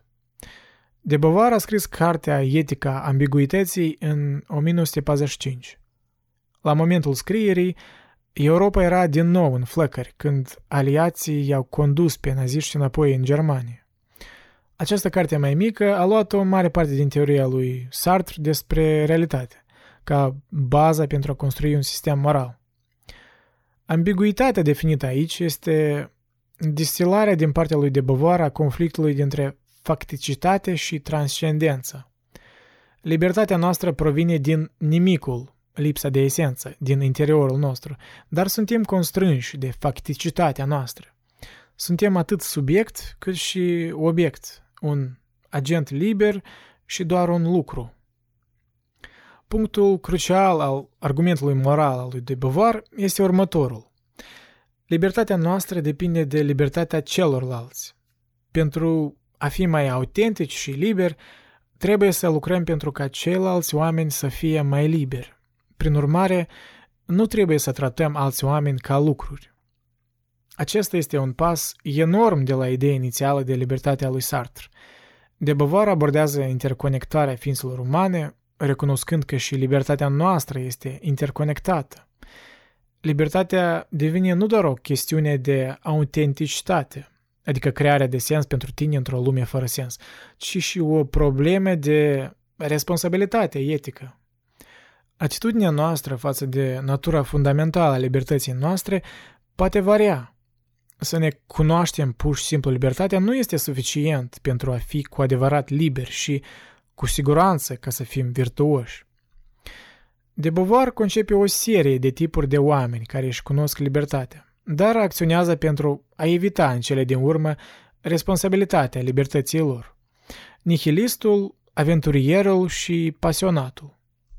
Acești oameni nu sunt de rea credință, de fapt sunt sinceri, își aleg propriile valori și își fac esența. Cu toate acestea, ei fac acest lucru într-un mod care să-și limiteze libertatea finală, ceea ce înseamnă să-i facă pe ceilalți mai liberi. De Beauvoir a scris, citez, Oamenii de astăzi par să simtă mai acut decât oricând paradoxul condiției lor. Ei se cunosc drept capătul suprem căruia ar trebui subordonate toate acțiunile, dar exigențele acțiunii îi obligă să se trateze reciproc ca instrumente sau obstacole, ca mijloace. Închid citatul. Nihilistul înțelege că lumea este lipsită de sens și că destinul lui este în propriile lui mâini, dar se împacă cu acest fapt crezând în nimic. De Beauvoir a scris, citez, Nihilistul are dreptate să creadă că lumea nu are nicio justificare, dar uită că îi revine lui să justifice lumea și să se facă să existe în mod valid. Închid citatul. Acest dispreț de sine se manifestă în dispreț față de alți oameni. Din moment ce nihilistul nu are moravuri, el crede în nimic. Spre deosebire de nihilist, aventurierul și pasionatul găsesc un scop, dar subordonează alte persoane scopurilor lor. Aventurierul nu este investit în destinație, ci în călătorie în sine. Îi place acțiunea de dragul său. Pasionatului îi pasă de destinație, dar în acest fel va folosi alți oameni pentru a atinge scopul. Pasionatul vede pe ceilalți ca mijloc de a atinge un scop. Ambele tipuri împărtășesc disprețul nihilistului față de alți oameni, deoarece îi consideră oamenii ca instrumente sau obstacole în atingerea scopurilor lor. Conform lui de Beauvoir, fericirea, nefericirea și căutarea sensului în viață e bazată pe experiența noastră comună a condiției umane de când suntem copii. Noi suntem născuți în lume, protejați de anxietățile dureroase ale existenței și libertății, deoarece încă nu avem capacitatea de a le examina. În loc, noi moștenim o lume care e deja echipată cu sensuri, sensuri create fără ajutorul nostru, dar pe care trebuie să le acceptăm. Beauvoir numește această condiție lumea serioasă, unde valorile și autoritățile sunt deja existente. În lumea serioasă, a valorilor deja determinate, nouă ni se permite să practicăm libertatea cu o anumită siguranță. În copilărie, sensul pe care îl creăm pentru noi nu aduce consecințe și deci noi putem lăsa imaginația creativă să zburde liber în timp ce trăim o viață fericită și irresponsabilă în mare parte. Însă, eventual, timpul aduce ceea ce Beauvoir numește criza adolescenței, în care suntem forțați să înțelegem responsabilitatea noastră ca ființe existente, subiectivitatea proprie și subiectivitatea altora. E în această parte a vieții când drumul copilăriei ajunge la o răscruce cu drumuri necunoscute, periculoase și neclare, pe care vom fi nevoiți să le alegem, cu speranța să avem reușite în viață. Cu alte cuvinte, E în acest moment când cu adevărat conștientizăm libertatea. Conform lui de Beauvoir, există două componente care conțin libertatea. Primul component e că unul trebuie să-și asume subiectivitatea proprie. One must assume his own subjectivity. Unul trebuie să înțeleagă agenția proprie și să se împace cu ființa sa individuală. De Beauvoir notează o greșeală des întâlnită atunci când ne asumăm subiectivitatea, dorința de a obține ființa. În acest scenariu, hai să ne imaginăm că un ban este egal cu ființă sau esență. Ca oameni, noi inerent deja avem ființă, un concept care pare simplu, dar care va deveni cel mai complicat de acceptat. Să vrei să ai ființă sau să obții mai multă ființă e tentant, ca și cum să vrei să ai mai mulți bani, însă Beauvoir spune că asemenea mod de viață e inautentic. Unul nu poate obține mai multe ființe. One cannot get more being.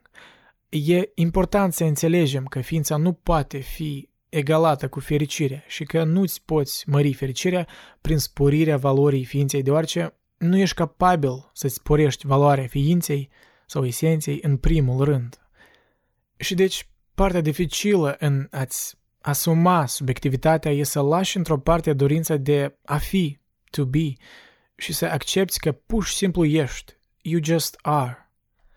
A doilea component ca să-ți obții libertatea e realizarea că tu trebuie să lucrezi pentru libertatea omenirii întregi. Unul trebuie să lucreze pentru obținerea libertății întregii omeniri. One must work toward the freedom of the humankind. În timp ce primul component ține de subiectivitatea individuală, a doilea component afirmă că tu, ca individ, existi în relație cu alți indivizi și că existența altora justifică existența ta ca individ. Cum Newton spunea, pentru fiecare acțiune există o reacție opusă egală. În cazul nostru, cum aș putea să-mi asum libertatea într-un mod etic fără ca simultan să-mi doresc libertatea altora? Deoarece suntem conectați să-ți dorești propria libertate e să-ți dorești libertatea altora. Această etică are semnări cu imperativă categorică a lui Kant despre care am vorbit în episodul 6. Deci, să-ți asumi autentic subiectivitatea și să îmbrățișezi acțiunile care duc la libertatea altora, tu ai obținut, conform lui de Beauvoir, libertatea etică. Pentru de Beauvoir, cei cu adevărat liberi sunt cei care recunosc și respectă libertatea celorlalți. Citez. Întrucât individul este definit doar prin relația sa cu lumea și cu ceilalți indivizi, el nu există decât transcendându-se, iar libertatea lui nu se poate realiza decât prin libertatea altora. Omul este liber, dar își găsește legea în libertatea sa. Închid citat. Ați găsi legea în libertate se citește ca un paradox și este anume acel paradox care ne provoacă angoasa despre care a scris Sartre. Libertatea este o provocare nu doar să străiești viața cu scop, ci și să găsești sens cu alți oameni. Putem încerca să ne ascundem sau să ne reducem de provocare, dar dacă o îmbrățișăm cât putem, devenim oameni mai buni, spune de Beauvoir. Emil Cioran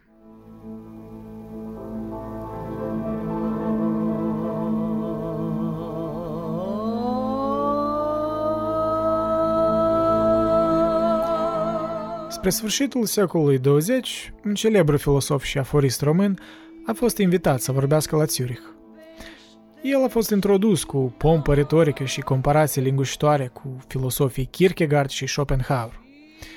Românul a zâmbit și l-a încurcat imediat pe interpretul său german, începând prezentarea cu cuvintele Ma je ne suis qu'un déconner, dar eu sunt doar un glumeț, Câțiva dintre criticii săi ar putea fi de acord cu el, dar s-ar înșela.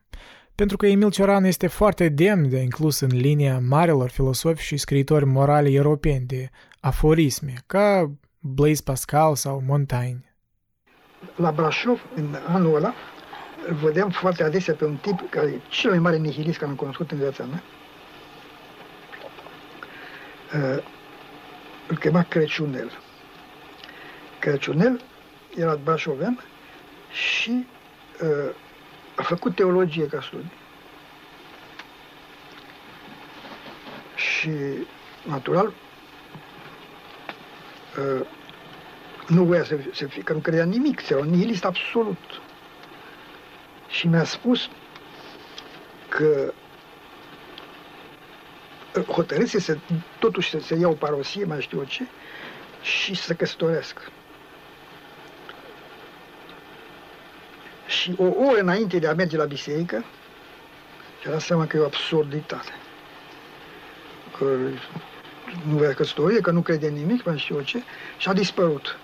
Tot lumea era la biserică și l-a așteptat, el a dispărut. Și s-a ascuns o lună de zile. uh, și eu, l eu îl vedeam foarte des și la, la București, în cafenele, cum înțelegea. Era prieten cu Țuțea. Uh, și ăsta realmente este cel mai mare uh, nihilist care am cunoscut în viața mea. în special mi-aduc aminte de o, o discuție avec, cu el, o noapte întreagă la Brașov. Și la șase dimineața am despărțit și am avut impresia că totul, s-a, totul ce se, împreună cu el, dar el, el în special, tot, tot, tot ce poate justifica existența, l-am, dis, l-am distrus cu Cioran s-a născut la Reșinari, România, în aprilie 1911. Tatăl său era un preot ortodox grec. Ambele fapte aveau să fie cheie în opera sa ulterioară. Originile românești ale scriitorului sunt adesea luate ca sursa unui temperament răsunător, romantic, fatalist, în timp ce chemarea ecleziastică a tatălui său găsește ecouri în preocuparea fiului său cu teme de religie, sfințenie și pericolele și bucuriile ateismului. În perioada anilor 1920-1927, Cioran a studiat la liceul din Sibiu, în zona exterioară a Transilvaniei. În 1934, la numai 23 de ani, a publicat prima sa carte în limba română, Pe culmele disperării. Cartea conține în forma inițială o mare parte din gândirea nihilistă și lucid de sumbră pe care a dezvoltat-o de-a lungul vieții. El a explicat că scrisul a fost o alternativă a sinuciderii. Cioran e un autor care e cel mai potrivit să-l citești în momentele disperării și melancoliei. El nu ne deprimă, ne face doar să ne simțim mai puțin singuri cu întristările noastre. Iată niște aforisme din lucrarea sa. Nu merită să te deranjezi să te omori, întrucât te omori întotdeauna prea târziu. Numai optimiștii se sinucid, optimiștii care nu mai reușesc să fie optimiști. Ceilalți, neavând motive să trăiască, de ce ar avea ei motive să moară? Scrie cărți doar dacă vei spune în ele lucrurile pe care nu ai îndrăznit niciodată să le mărturisești nimănui. Și celebra sa frază, ce faci de dimineață până seara? Mă îndur. 1937 a dovedit a fi un an esențial pentru Cioran. S-a mutat la Paris și a devenit curând cetățean francez. Nu s-a întors niciodată în România, o decizie care i-a oferit un alt motiv de a fi trist, exilul. Și totuși el a afirmat că oricine nu se simte exilat nu are imaginație. Doar idiotul satului crede că aparține, a menționat el. În timpul al doilea război mondial, Cioran s-a aflat toată vremea la Paris. După aceea s-a apropiat de celebra editură, Galemar, cu prima sa lucrare în franceză, Brevet de Vaincu, o scurtă istorie a decadenței, scuzați de pronunțarea mea franceză, publicată în 1949. Scrierea în limba franceză a fost pentru el spuse ca și cum aș fi scris o scrisoare de dragoste cu un dicționar. Cartea a devenit un bestseller, primul dintr-o serie de texte devastatoare și nelegiuite, compuse în principal din aforisme și eseuri scurte. Fiecare titlu vine ca o provocare sau o lovitură de pumn. Silogistica amărăciunii, ispita de a exista și, ca podopera sa, nenorocirea de a te fi născut. Fiecare carte tratează fără încetare teme despre boală, moarte și sinucidere. O ironie destul de emoționantă a fost că autorul a trăit până la vârsta matură de 84 de ani. Când Cioran a murit în 1995, el a devenit un cult în Franța, atrăgând un fel de atenție ticăloșitoare pe care a denunțat-o cu sinceritate în opera sa. Orice viață, a susținut el, este cu totul deosebită și cu totul lipsită de importanță. În epoca lui Walt Disney, acest tip de întuneric contează. Scrisul lui Cioran aparține liniei celor mari mizerabili europeni, printre care erau scriitori ca François de la Rochefoucauld, Nietzsche și Beckett. La fel ca ei, a văzut civilizația ca o distragere absurdă de la lipsa de sens a existenței. Doar un idiot ar putea crede că există vreun sens în tot asta, a insistat el. Dar și-a păstrat mereu înțelepciunea și veselia bună. Una dintre cele mai mari surse de tristețe a fost că nu putea dormi foarte bine – și a fost adesea treaz la trei dimineața și umbla pe străzile Parisului până în zori. El a remarcat în mod sardonic în nenorocirea de a te fi născut. Citez. Ce este acea crucifixie comparativ cu tipul zilnic de care suferă vreun insomniac? Închei citatul. Cioran era obsedat de sinucidere. Dar e mai bine să trăiești, a scris el, și totuși să gândești și acționezi ca și cum ai fi fost deja mort. La urma urmei, el a spus, de ce să vă privați de ideea consolatoare de a nu mai fi în preajmă? Continuarea vieții este posibilă numai datorită deficiențelor imaginației și amintirilor noastre, a scris el. Sunt pur și simplu un accident. De ce să iei totul într-atât de serios? Why so serious, cum spunea Joker. Dar sinuciderea a fost o ușurare constantă ca idee, paradoxal. Citez. Ne temem de viitor doar atunci când nu suntem siguri că ne putem omorâ pe noi înșine când vrem. Ori alt citat. Trăind întotdeauna cu teama să nu fiu surprins de cel mai rău, am încercat, în orice circunstanță, să anticipez, aruncându-mă în nenorocire cu mult înainte de a se produce.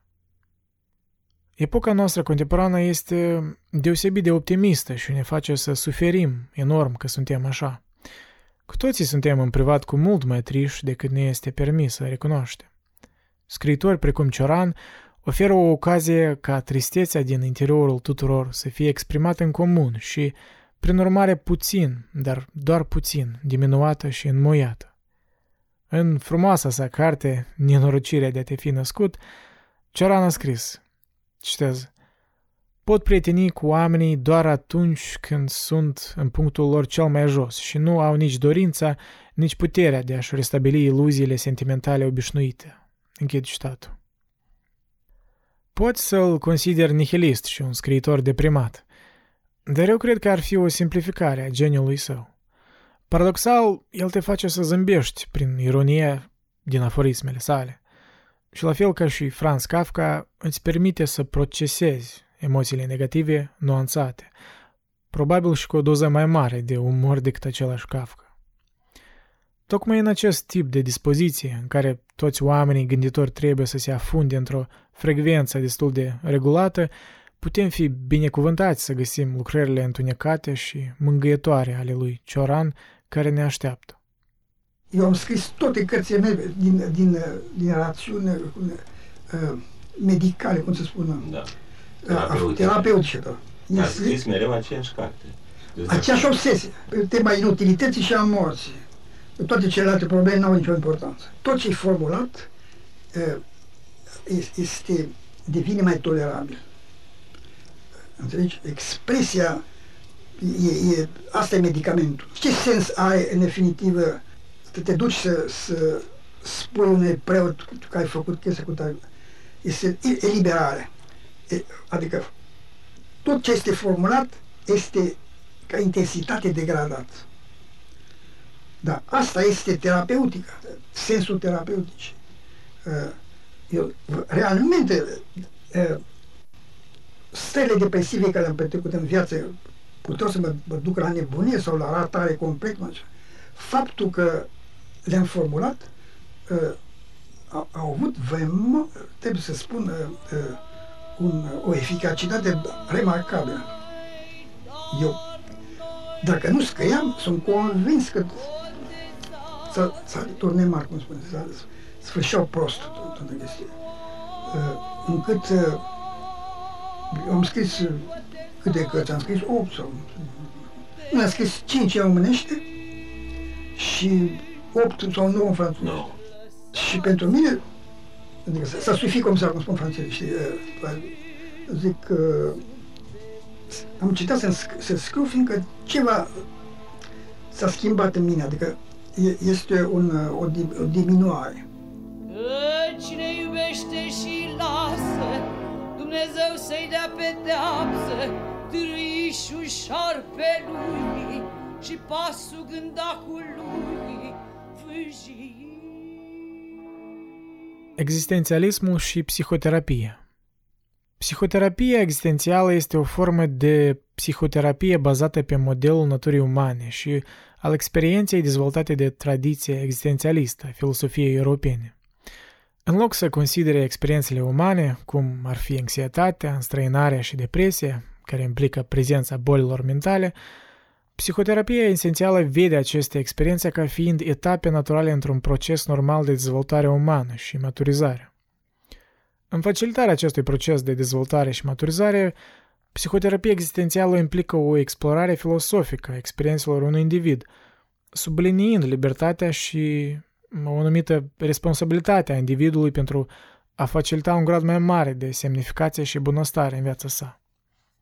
Într-o lectură de sa, psihologul Jordan Peterson afirmase, citez, Existențialiștii spun că doar în adâncul terorii existențiale, înțelepciunea de a face față acelei terori va fi găsită.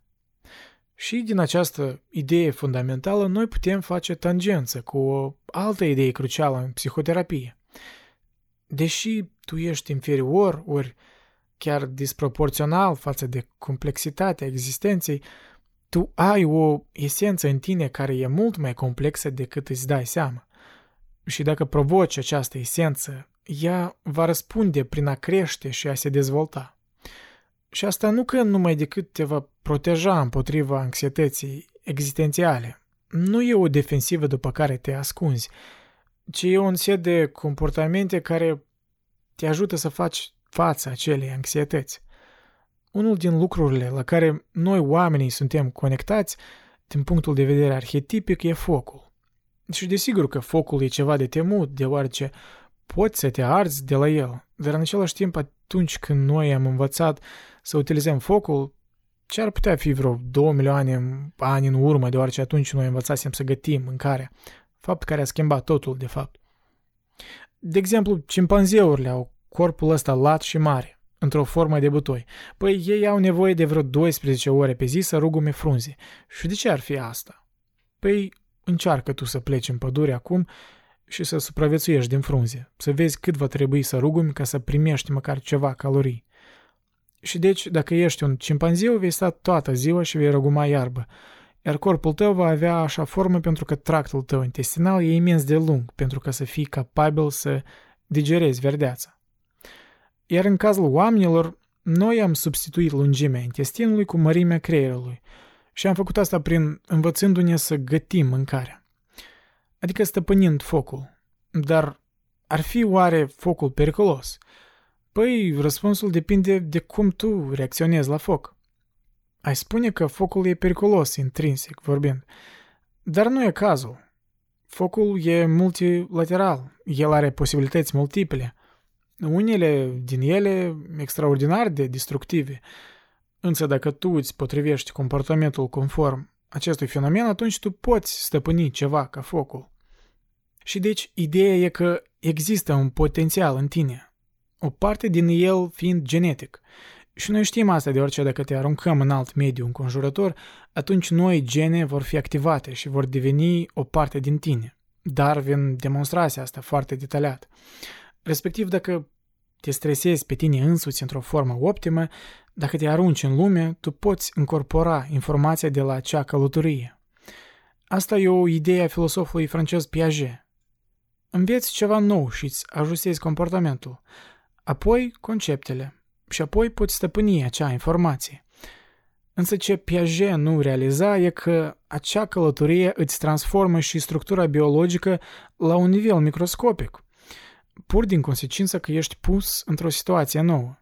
Și deci, ideea e că tu ești mai mult decât crezi și metoda de a afla asta e să te provoci voluntar în cât de multe direcții posibile. Și asta e real. Asta nu e construcția mecanismelor de defensivă, nu e ceva artificial ca să te aperi de anxietatea morții. E de fapt metoda reală de a te învăța să faci față lumii. Și Existențialiștii, în ciuda pesimismului preponderent, erau într-un sens incredibil de optimiști pentru că argumentul lor e opus argumentului selectiv ori a unui om de paie, strawman. Ei ar spune că cât de slabi sunt oamenii, teribil de slabi, noi suntem împotriva unui așa zis oponent, greutatea obositoare a societății și oponentul întruchipat în natura din împrejur care ne copleșește. Dar E cazul că dacă alegem să stăm față în față cu acești oponenți, atunci sumedenii de posibilități se manifestă în noi și încă nu e clar care sunt limitele acestor posibilități. Deci e un exemplu bun de dacă stai față în față cu fricile tale, atunci vei găsi de ce ai nevoie. Astfel, existențialiștii dau cel mai bun argument despre vulnerabilitatea fundamentală a oamenilor și în același timp ei dau cel mai bun argument pentru a arăta de ce oamenii sunt atât de puternici și extraordinari. E un paradox interesant și e un paradox central în psihoterapie. Închid citatul. Fatalismul lui Sartre versus revolta lui Camus. Lui Camus nu-i plăcea fatalismul lui Sartre, descris în romanul său Greața sau Noja în engleză. Pentru Camus, realizarea faptului că viața este absurdă este începutul unei bătălii stoice împotriva celui absurd. Camus a concluzionat în mitul lui Sisif că nu este acceptabil ca persoana absurdă să se sinucidă, ci că ea trebuie să trăiască și să trăiască rebel, cu revolta mea, libertatea și pasiunea mea. A fost cel mai bun mod să faci ambele, să recunoști și să respingi moartea. Sartre, prin contrast, cel puțin în romanul Greața, a depășit sau nu atinge niciodată o astfel de stare de provocare înflăcărată. Într-un parc, Rochentin, protagonistul novelei, se gândește să se sinucidă, dar ajunge la concluzie perfect logică potrivit căreia, datorită întâmplării vieții, sinuciderea ar fi aleatorie și deci fără sens. Citez, dar moartea mea însăși ar fi fost de prisos. Închid citatul. Cu alte cuvinte, Rochentin este deja spiritual mort, așa că de ce să se chinuie să se sinucidă? Emil Cioran ar fi fost de acord aici cu Sartre. El spuse că nu merită să te deranjezi să te omori, întrucât te omori întotdeauna prea târziu. Dar cu siguranță acest lucru ar fi părut intens fatalist pentru Camus. Deși Camus a susținut că după Dumnezeu ne creăm propriul sens, am putea presupune că însuși Camus nu a crezut cu adevărat în autodeterminare, la fel cum a făcut Sartre. Camus a continuat să trăiască sub o umbră religioasă, în care bătălia a fost întotdeauna cu termenii care ne-au fost transmiși de viață, o versiune seculară a luptei omului cu zeii. Viața a fost o sentință religioasă pentru Camus.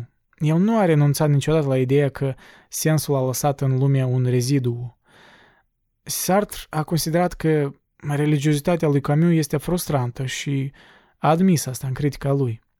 Acest fapt a fost, alături de diferențele politice, unul dintre motivele despărțirii dintre cei doi prieteni la începutul anilor 50. Sartre, deși vorba sa este uneori religioasă, nu a avut niciodată timp pentru religie. Camus era un religios tragic, într-adevăr. Sartre a fost după cum s-a descris el însuși, un ateu providențial. Cu toate acestea, cu toate diferențele lor, Camus și Sartre se aseamnă cel mai puternic în soluțiile pe care le propun pentru lipsa de sens a existenței. Roquentin, personajul lui Sartre, se gândește să scrie un roman, iar Camus ne spune că trebuie să combatem viața cu revoltă, libertatea și pasiunea noastră. Ar fi într-adevăr cazul că termenii lui Camus sunt mai stricți decât cei al lui Sartre? Dacă Camus și Sartre seamănă între ei în acest domeniu, asta se datorează faptului că este imposibil de rezolvat dilema realizării că nu putem defini existența ca o necesitate sau că nu există absolut niciun motiv pentru a exista. Ambii gânditori ajung la concluzia că trebuie să continuăm să trăim. Amândoi sunt împinși spre contradicție logică. Ambii trebuie să ofere motive non-arbitrare sau necesare pentru a continua să trăim într-o lume totuși arbitrară sau inutilă. Atât Sartre cât și Camus au ajuns la ideea că această viață trebuie trăită, în expresia lui Camus, fără apel. Dar niciunul nu poate dovedi că acest lucru trebuie să fie cazul. Ei pot doar să-l sugereze, să descrie o sugestie. Amândoi, în sfârșit, sunt forțați pe tărâmul gesturilor, tărâmul metaforic. Acest lucru este potrivit într-un roman, căci este limbajul artei. Nu este limbajul actualului, ci mai degrabă a posibilului. Acolo unde posibil înseamnă potențial. Este tărâmul utopiei active. Camus, în opinia mea, a fost gânditorul mai profund, chiar dacă nu era un filosof mai bun. Politica s-a acordat atenție conflictelor actuale și nu s-a dezlănțuit de culmele tiraniei și extremismului. Filosofia lui, pentru că era atât de nuanțată de teologie, codifică în sine o simpatie mai mare față de eșec, pentru că Camus a subliniat mai degrabă lupta cu termenii vieții decât capacitatea pură de a alege. Gândirea lui a atins și atinge mai multe vieți decât a lui Sartre.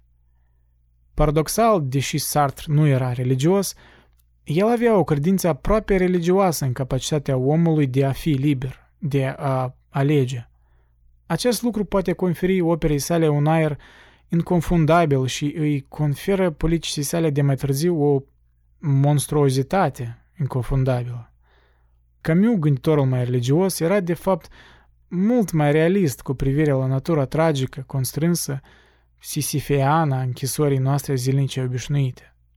Camus ne-a cerut să combatem acea închisoare, chiar dacă combaterea e neapărat obositoare și repetitivă. Sartre spera că putem pur și simplu ieși din acea închisoare. Scopul vieții Homo sapiens au cutreierat planeta de aproximativ 200.000 de ani. O specie tipică de mamifere trăiește aproximativ 2 milioane de ani. Totuși, într-un fel, în acea perioadă scurtă am reușit să ștergem boli, să împărțim atomul și să ieșim din atmosfera Pământului. S-ar putea să nu fim încă nimic altceva decât o fracțiune a unei ondulări în marea infinită a spațiului timp, dar toate probele indică faptul că poate am putea fi mai mult.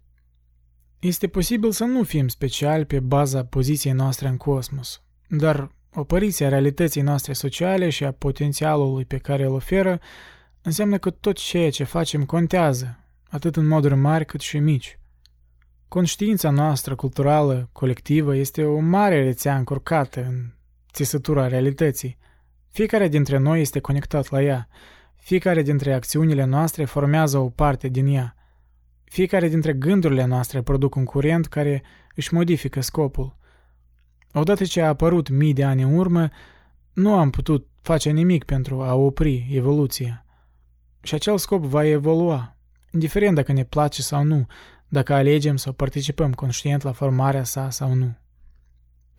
Scopul vieții este chiar în fața noastră. Este să creăm o realitate pe care vrem să o locuim, pentru a atinge un final mai bun al experienței noastre conștiente. În fiecare moment, în fiecare secundă a vieții, ne se oferă o alegere despre cum dorim să ne comportăm în această lume și, deși s-ar putea să nu pară așa întotdeauna, fiecare dintre aceste alegeri au consecințe. Fiecare interacționează și participă în cultură pentru a-i da o nouă formă. O formă pe care suntem responsabili să o creăm, fie făcând ceea ce este rău, fie făcând ceea ce este corect în acel moment specific. Înainte de a trăi viața, ea e un nimic, dar depinde de tine să îi dai sens. Iar această valoare nu este altceva decât direcția pe care o alegi. Vă mulțumesc că m-ați ascultat. Cu asta și am încheiat curentul existențialist. Dacă v-a plăcut, aș fi recunoscător să dați un rating pe iTunes la podcast. Și spre final vă las cu un cântec clasic francez al lui Jacques Dutronc, Le Responsable. Ne auzim data viitoare. Pa, pa!